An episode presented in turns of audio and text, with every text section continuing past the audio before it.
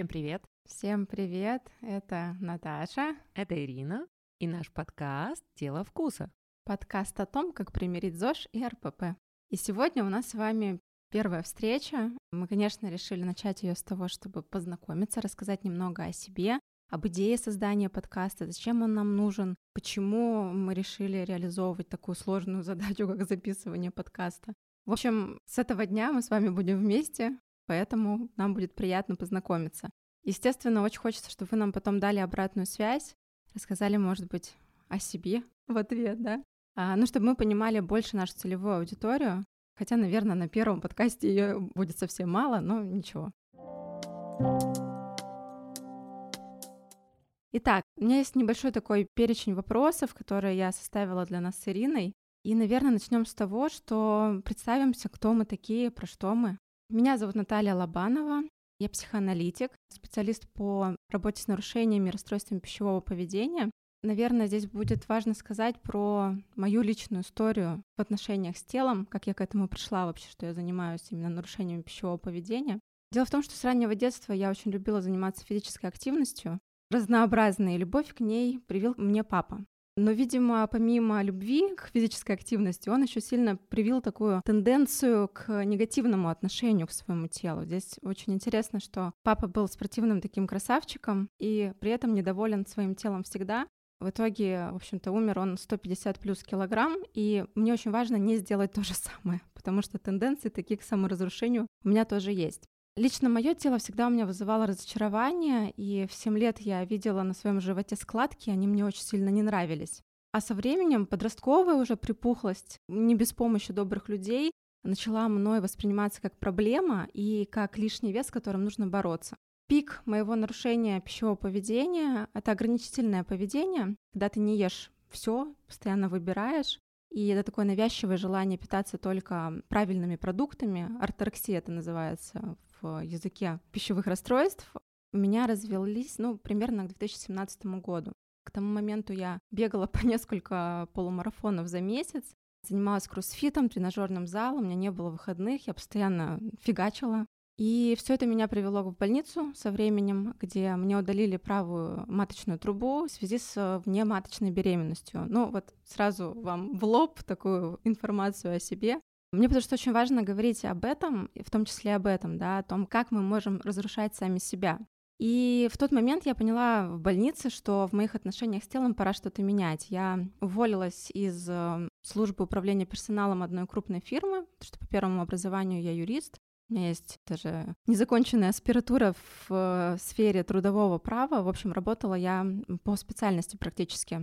И шла учиться на тренера тренажерного зала, но здесь важно, если у Ирины высшее образование в сфере спорта, да, то у меня это были, конечно, просто корочки.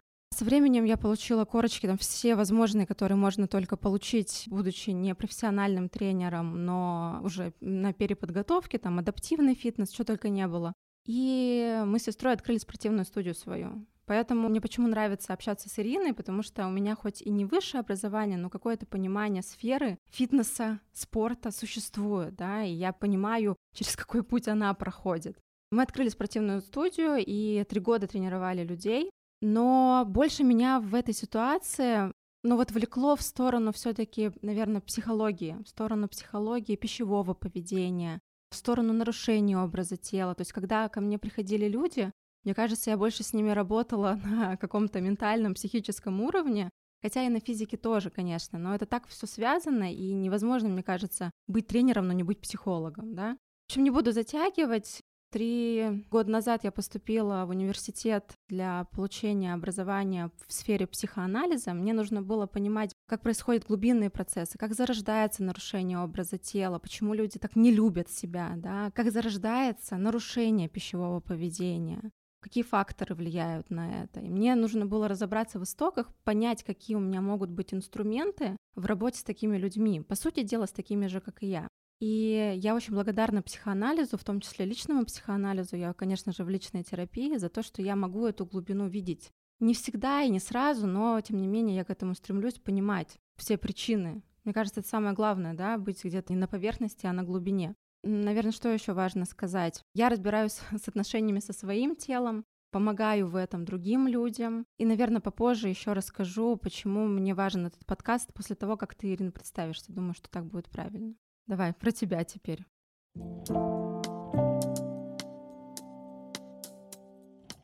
Я Деркач Ирина, тренер души и тела.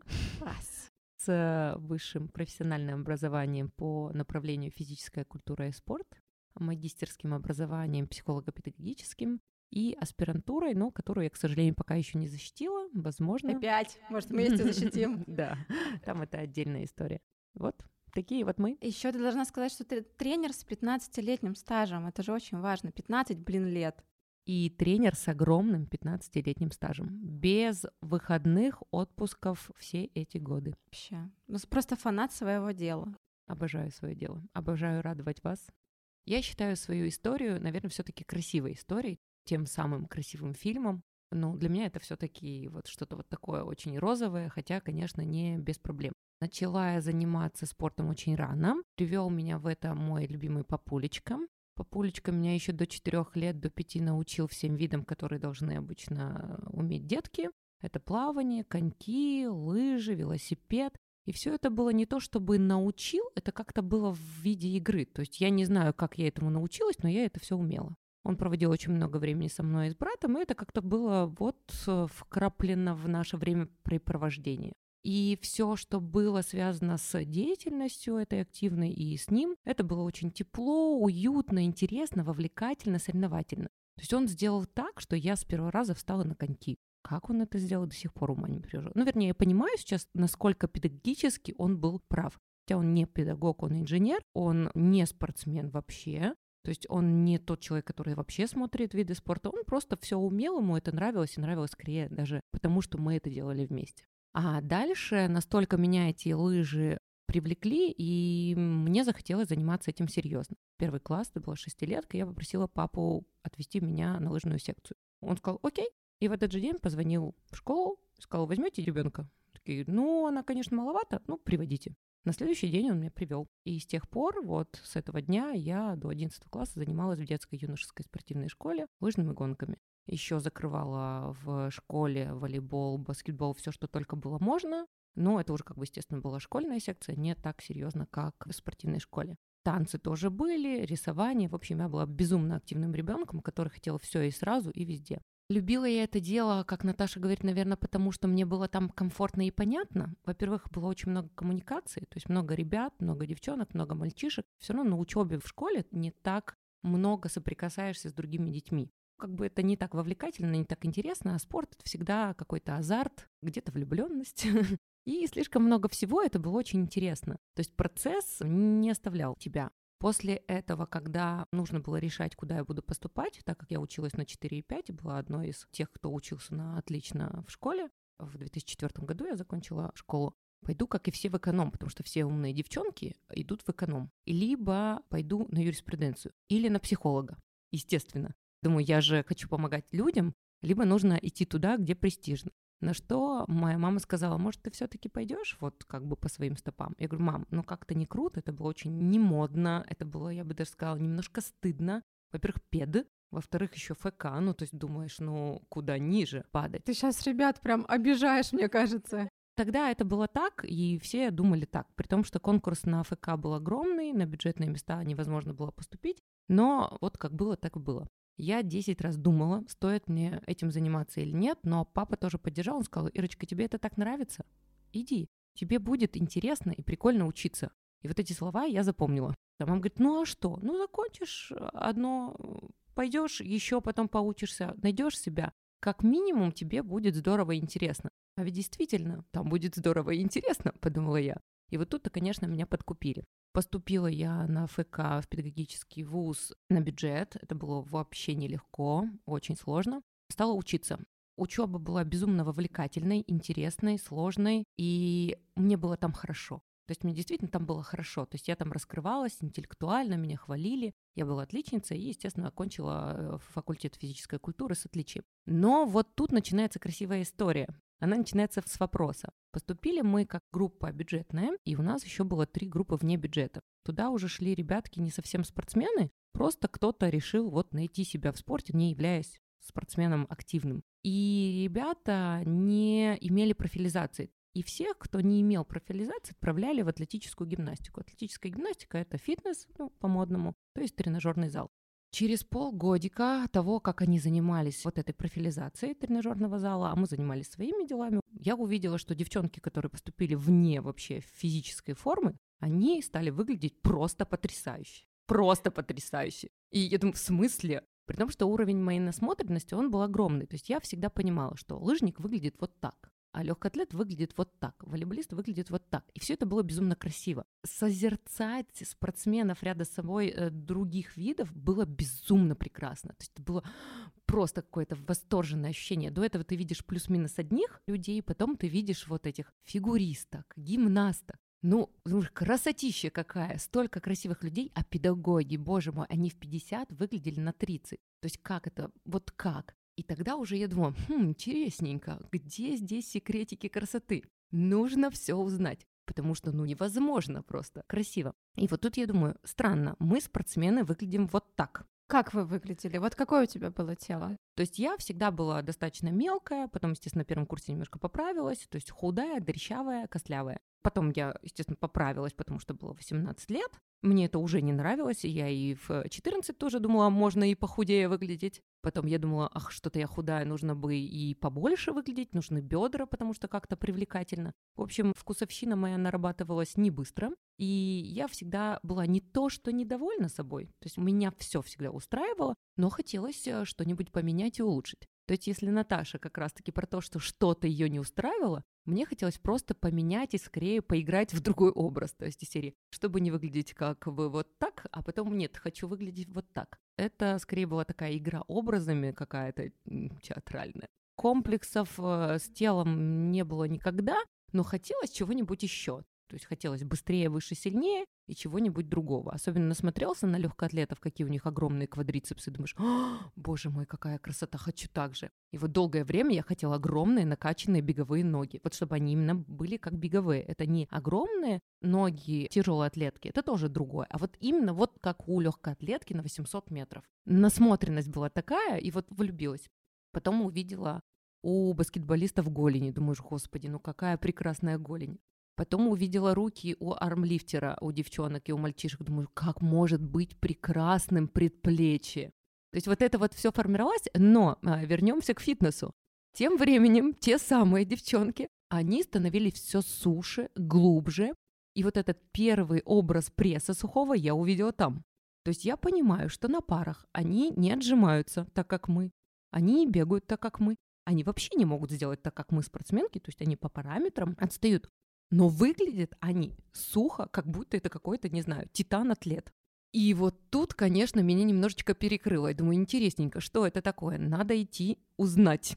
Секреты, ну потому что вовлекательно, потому что ты этого нигде не видишь. То есть ты знаешь, как выглядит легкий атлет, бегун, там лыжник, э, волейболист, кто угодно. Но вот что это, оно непонятно и оно вовлекательно, потому что тело не выглядит так, как у обычного спортсмена. Оно суше, оно имеет другие пропорции, и все, просто продали красиво. Я уже тогда думала, ну, все-таки, наверное, спортивная школа с детьми это не мое. Мне всегда нравились взрослые люди. И педагогика для взрослых людей. Думаю, что-то нужно как-то, наверное, менять. Это уже на первом курсе мысль зародилась. В конце первого курса я подошла к подружке, которая занималась армспортом, и говорю, Жень, слушай, как бы у меня что-то бы вот прыжок бы немножечко подтянуть, ты там в тренажерчике занимаешься, можно я с тобой? Вот, когда, конечно, начала заниматься с ней, она мне стала помогать. И заметила, что через недельку-две мое тело сильно поменялось. Я думаю, я всю жизнь, шести лет, пашу. А тут мои ручки стали сухими и атлетичными. Ножки стали еще тоньше, еще атлетичны. Думаю, это как так? Я там хожу, подышала на гантельку, потрогала гантельку, немножечко постояла с грифом. То есть по нагрузке я не совершаю вообще никаких усилий привычных, потому что мои тренировочки, они как бы остаются. И тут вот это все. Думаю, интересненько, а что же будет дальше? Я подхожу к тренеру, который вел вот этих спортсменов, и говорю, Вадим Сергеевич Палмышев, самый лучший тренер в нашем городе. Хочу к вам, возьмите меня, хочу быть большой, атлетичной и сильной. Тогда фитнес-бикини номинации не было, был только боди-фитнес и большой женский бодибилдинг. Я была под впечатлением от мускулистости и хотела быть большой, сильной девочкой. Не потому, что, наверное, я хотела почувствовать свою силу, это впечатляло потому, что это результат огромного труда, стратегии, хитрости и всяких разных средств и методов. И если человек очень много сложно все это выстраивал, он получает вот эту огромную сухую массу. То есть это скорее как вот какая-то сложная задача, которая была решена. И это меня привлекло. Посмеялся надо мной. Он говорит, ну, конечно, это лыжница, но, Иринка, не быть тебе большой. Я так расстроилась. Говорит, ну, хорошо, конечно, это все, но, говорит, генетика у тебя не та. Я переживала сначала, потом думаю, ну, ладно, разберемся, покажу трудолюбим. Через какое-то время я стала понимать, что мои ножоньки раскачались достаточно сильно, и уже вот эти пропорции-то как-то мне на себе вот уже и не очень нравились. Ага, джинсики-то не сидят, да? Джинсики вообще не сидят, и стали парни-одногруппники говорить, Иринка, ты что, поправилась? Тут я снова начала реветь. До этого я переживала, что мои ноги слишком маленькие. Потом, оказывается, они перекачались. Это что такое? Вроде все хорошо было. И вот тут начался поиск своего стиля, своего вкуса. То есть я понимала, что да, мне очень нравится, как выглядят девчонки в каждом виде спорта. Но вопрос, что мне нравится на себе, это какой-то вот другой вопросик. И раз как бы я для этого вида большого не сгодилась, и тогда мне еще Вадим Сергеевич сказал, Иринка, ну педагог ты, педагог, тренировать тебе надо, а не вот это все. Я посмеялась, но потом поняла, блин, опять он был прав. И я вовлеклась именно в тренерский процесс. И уже на третьем курсе или на четвертом я начала преподавать в фитнес-зале. Это было где-то 15 лет назад. И все это время я оттачивала свое мастерство. Кроме того, что мне нравился подход, система, средства, методы, которые позволяют получить либо хорошие функциональные показатели, потому что я поняла через уже пару месяцев, что прыжок, скорость бега, там, сила, они все выросли в разы. То есть то, что я делала много лет, и оно добавлялось в небольшом компоненте, оно стало в разы резко больше. То есть я ничего не делаю, кроме как немножечко трогаю гантельки, то есть не напрягаясь, а параметры растут. Ну, господи, ну что за волшебство-то такое, а? И стала погружаться в методические аспекты, и вот тут стало и интересно, и результативно. То есть ты знаешь, и ты видишь на себе ты знаешь, и ты видишь на другом человеке. То есть предсказуемость результата еще больше заставляла вовлекаться и влюбляться в это все. Думаешь, наконец-то ты нашел то самое священный грааль, который все прятали. То есть, оказывается, можно было меня как спортсмена готовить иначе и результативнее. Или сделать другую фигуру. То есть с этим можно играться было как угодно. Но вот это ОФП, оно как-то не давалось и недооценивалось другими видами спорта, а зря. Хотя потом на учебе нам это все объясняли, мы изучали, и стало все понятно, почему так все это сложено и красиво и грамотно. В общем, такая была моя предыстория. Ну, а дальше уже еще лучше и интересней. Я начала работать, работала и понимала, что фигура, она все равно неразрывно связана с человеком, его деятельностью и его вкусами. То есть если, допустим, девушка, начальник какого-нибудь отдела, да, то ее образ и одежда, она связана с определенным дресс-кодом. И нужно фигурочку поставить так, чтобы это было хорошо. То есть не пытаться сделать из нее спортсменку. Плюс вопрос ее пожеланий. Хочет она нравиться мужчинам, да, и нужно добавить немножко пышности в объем бедер. Или она хочет выглядеть более кроткой и скромной, или там выбирает одежду, в которую, ну, извините, бедрышки попышнее не входят.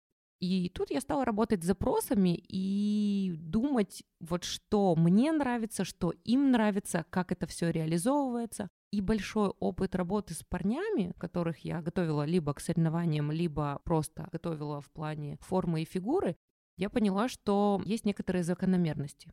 И вот так вот нарабатывался мой персональный стиль. Наверное, на втором-третьем курсе университета попадались ко мне журнальчики воговские.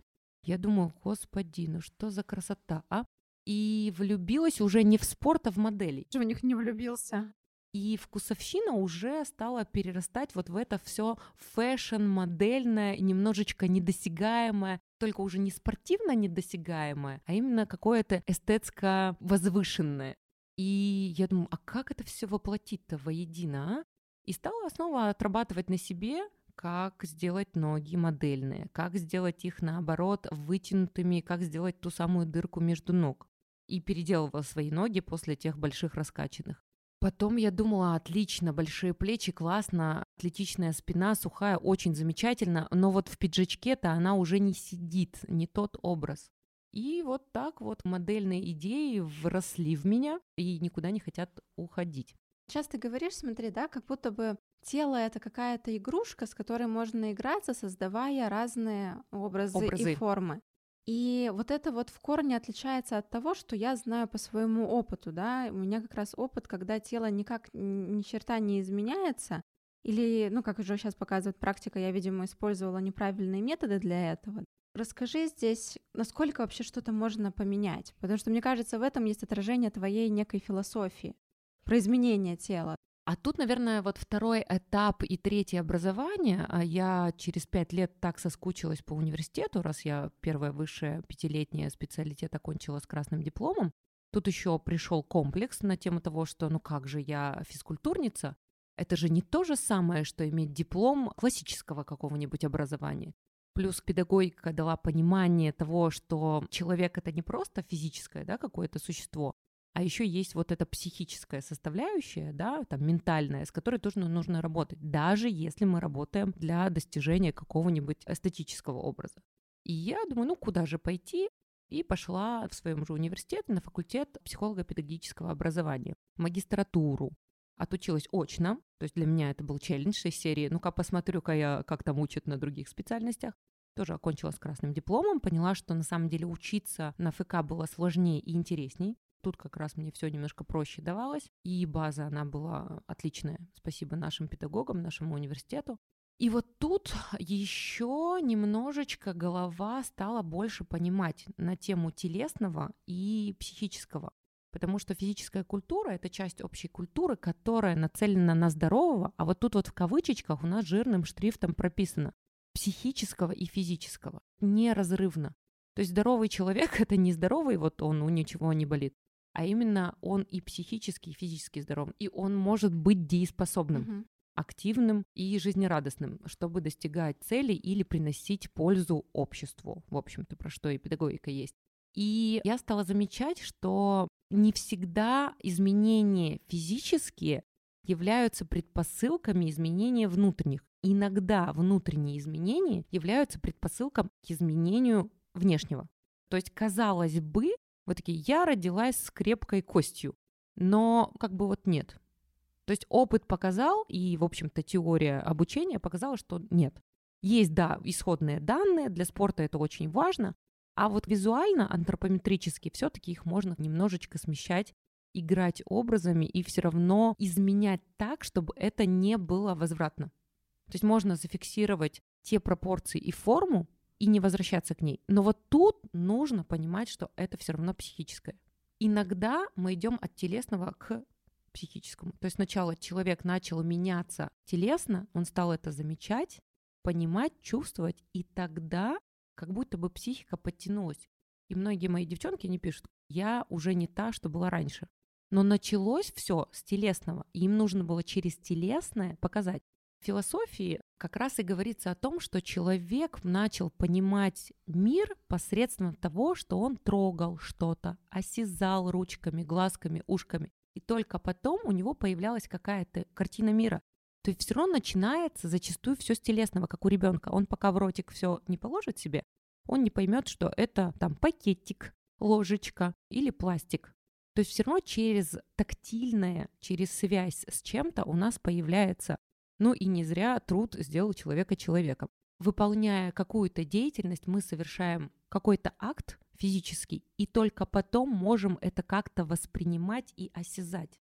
У некоторых же людей, раз мы все-таки люди взрослые, и говорим не о детской педагогике, у некоторых через что-то внутреннее, когда что-то сломалось, или там девушка родила, она поменялась ментально, гормонально, чувственно, и вот тут пошли изменения и потом только подтянулось физическое. То есть вот тут нам нужно очень внимательно изучать каждого человека и не говорить тебе вот так и всем вот так. Вот это очень важно. Мне кажется, об этом мы будем говорить все время, что подход должен быть индивидуальный, как в тренажерном зале, как в кабинете психолога, мне кажется, во всех сферах. Хочется подытожить то, что Наташин опыт одного образования, второго, третьего и дополнительных образований, именно он смог дать вот это широкое видение и понимание своей нынешней профессии. И именно вот эти три уровня образования — это физическая культура и спорт, это психолого-педагогическое образование и аспирантура, они дали видение вот это такое широкое, потому что тут же еще и очень много философского знания. Оно просто необходимо, чтобы понимать, что такое человек, бытие и почему вот это все так прикладно и привязано к простой деятельности, к простой железячке, с которой мы работаем. То есть вроде бы с одной стороны все просто, и с другой стороны мы говорим про красоту. То есть девочки ко мне приходят, Наташа говорит, ой, как красивенько, давай сделаем красивенько. Но несмотря на то, что я говорю, что это фантик красивый, давай сделаем красивый фантик, очень много чего в начинку мы добавляем.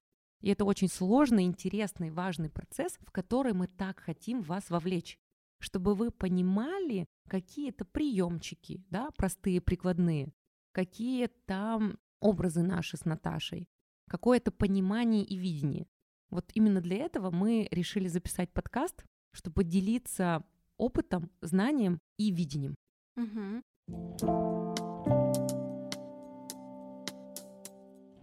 Наш подкаст называется «Тело вкуса», и мне кажется, очень многое заложено в названии. Тело — это дело каждого, и тело — это действительно вкусовщина, про что Ирина говорила, да, можно быть таким, можно быть другим. И здесь очень важно, что вы сами, наверное, выбираете, каким должно быть ваше тело, и в это не должна вмешиваться общественность. Наверное, мы сейчас расскажем, чему посвящен да, подкаст. А, мы его называли подкаст о том, как примирить ЗОЖ и РПП, и почему это вообще так, да?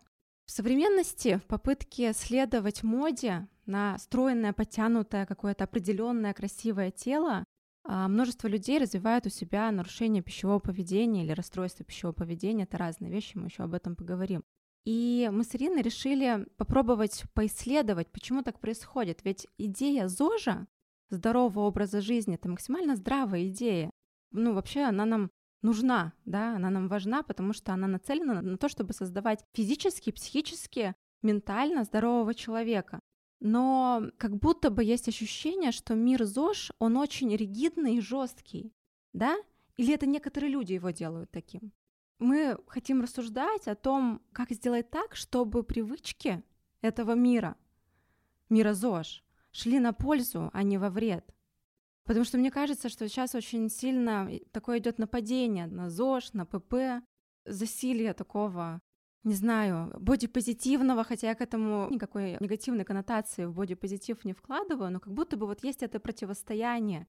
И мы хотим, как два специалиста с разным, очень, заметьте, разным опытом, исследовать, как эти два мира соприкасаются, как сделать так, чтобы тело было красивым, таким, какое оно вам нравится, отражающим ваш вкус, но при этом было психически здоровым. И физически, подсказывает Ирина. Ирина, давай, какое у тебя видение нашего подкаста? Что хочешь да. добавить? Вот, э, Наташа считает, что они противоположны, а я считаю, что есть противоположные ЗОЖ как теория, ну, действительно, которая существует в мире науки, и есть псевдозож. Вот. Будем рассказывать, что есть псевдозож, которая мешает вам жить, и мешают вам быть красивыми так, как вы этого хотите. И неважно, что сегодня вы хотите одно, завтра другое, это тоже есть нормы и есть и не нормы, об этом мы тоже поговорим. Но вот именно я про то, чтобы разрулить маркетинг ЗОЖа и рассказать, что такое здоровый образ жизни с точки зрения науки и как отличать на будущее правду и ложь. Я тебя обожаю. Я тебя обожаю. готова тебе просто оды петь, потому что ты так правильно отражаешь мои мысли, которые еще даже в мысли не превратились. То есть у меня как будто есть вот это интуитивное понимание, что ЗОЖ-то хорош. Как бы я вот жертва маркетинга на самом деле. И моя психика, она подвержена этому влиянию. С одной стороны, это хорошо, потому что у меня широкие границы. Я вижу, у меня широкий кругозор. Но с другой стороны, я на это все ведусь. Вот это вот прямо вот супер просто. Еще вы должны понимать, что часто у нас тут совершеннейший, как это называется, experience в моменте. Экспромт. Экспромт, вот это правильное слово. Мы часто, ну, не все готовим, потому что это невозможно. Мы переносим сюда диалог такой вот живой, да? Да, потому что нам очень нравится. Мы чувствуем, видим очень сродни, только с разных сторон. У Наташи есть вот эта чуйка маркетинга. Я ее обожаю за это, И я восхищаюсь вот этим вот ощущением, насмотренностью, пониманием этого всего. Я все-таки чайник, да, я человек такой, ну, в книжке не написано, наука не спротоколировала, значит, такого нет. Подождем еще исследований, будем рассуждать на тему «возможно», но не будем говорить голословно. Вот, все-таки я человек науки, но скучна, скучна в этом плане. А Наташа, она чувствует мир, куда он идет. В любом случае, любые крайности это замечательно. То, что даже есть вот эти крайности крайнего ЗОЖ, острого, некрасивого, грязного, и есть вот эта вот научная составляющая, это здорово, потому что это быстрее приближает нас к большим открытиям, вернее, к новым открытиям, пониманию большего в этом всем, и в итоге мы быстрее совершенствуемся. Ну, есть плохое, потому что зачастую жертва это человек. Но глобально научно в этом процессе нет ничего плохого, это здорово. Но очень хочется, чтобы нас-то это вот не огрело. Да, чтобы нас пронесло, мы аккуратненько обошли вот эти острые углы и посмотрели за статистикой, как это сработает лучше на соседке. Ты вот, я смотрю, так и смотришь, да? Да, да, я все таки наблюдатель. И ничего плохого, если кто-то говорит, что так хорошо, я думаю, ну а вдруг хорошо? Я понаблюдаю, Пока. Наташа ходит по граблям, Ирина смотрит, что из этого Да, да, да, да, да. Поэтому я к любому опыту отношусь замечательно. Обсудим, что есть в науке, что есть в опыте. Сравним и еще раз проговорим. Так что мы будем выносить сюда все, все, что Наташа насмотрела, все, что я знаю, еще раз почитаю и будем обсуждать, чтобы вы были максимально освещены знаниями и могли это все использовать. Сейчас же нужно рассказать еще об истории нашей любви. Вообще идея записи подкаста родилась с того, что я пришла к Ирине на тренировки. Я сейчас тренируюсь у Ирины. Я тогда закончила летний беговой сезон. Я каждый год раньше бегала летом. Ну, раньше зимой, конечно, но, в общем, последнее время летом. Это был конец сентября, и мне нужна была нагрузка, как я Ирине сказала, для разнообразия ей привычной активности. Я занимаюсь йогой. На первой тренировке Ирина начала с того, что подвела меня к зеркалу и начала спрашивать, что же я хочу получить. А я уже так привыкла к тому, что есть, и приняла, что я глобально ничего не могу поменять. Потому что я очень устала не получать от тела того, что я от него жду.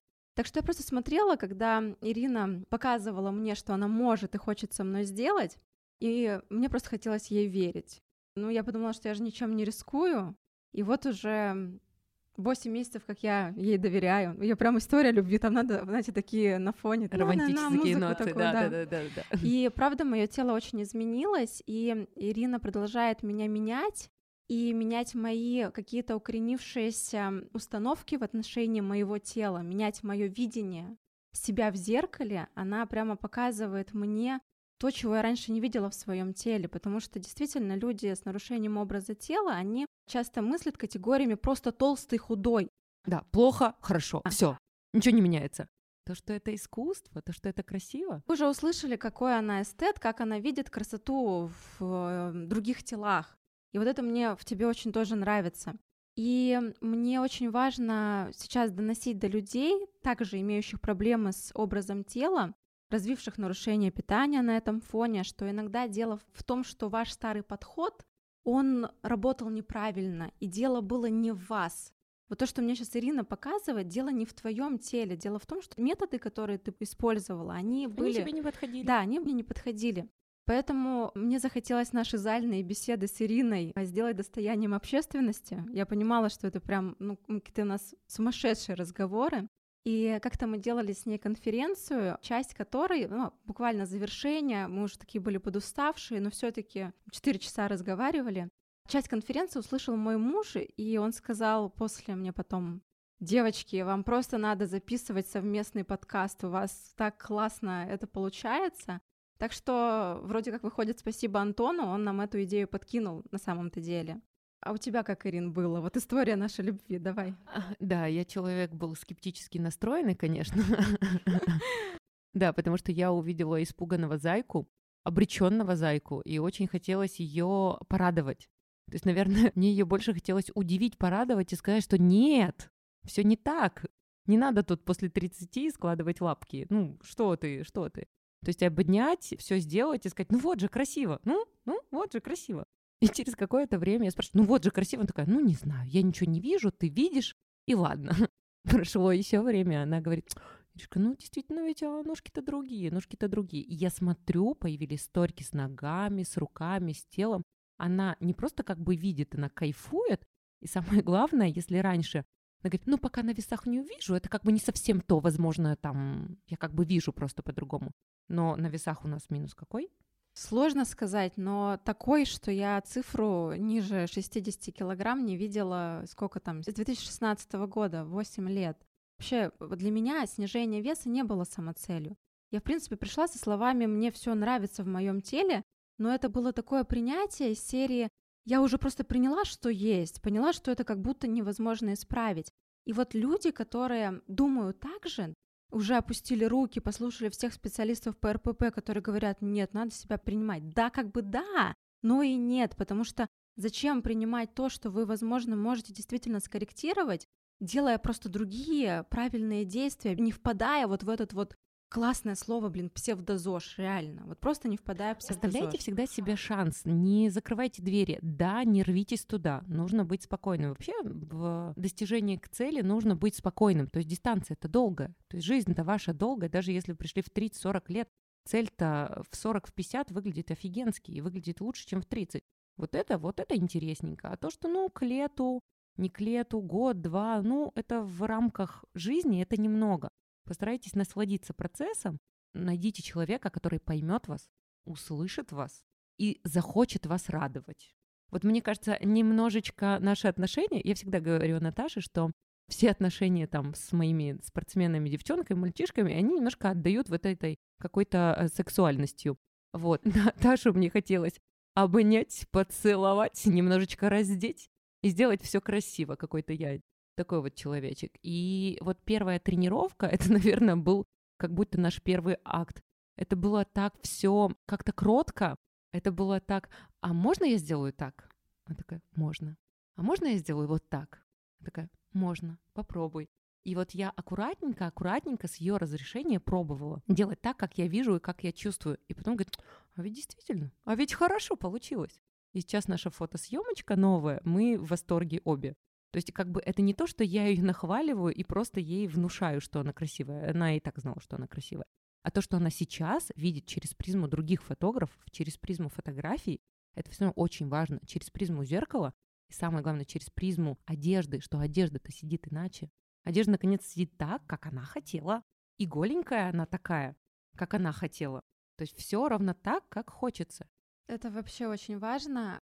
Мне еще, знаешь, хочется у тебя спросить, а твое восприятие как-то меняется от нашего взаимодействия? Оно как-то изменяется?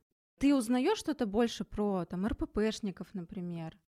Да, и мне очень интересно, потому что Наташа говорит ту самую сторону, которую часто люди не озвучивают. То есть я это чувствую, я еще эмпатичный человек, то есть я это все стягиваю, стаскиваю, и очень тяжело переношу, но я не понимаю природы Почему человек вдруг решил, что что-то с ним не так? Почему красивая девчонка сказала, что она там толстенькая, хотя она вообще не толстенькая? Почему вообще какие-то такие категории рождаются у людей? Потому что я сама немножечко человек другой. То есть я согласна, да, вот это не нравится, давай поменяем.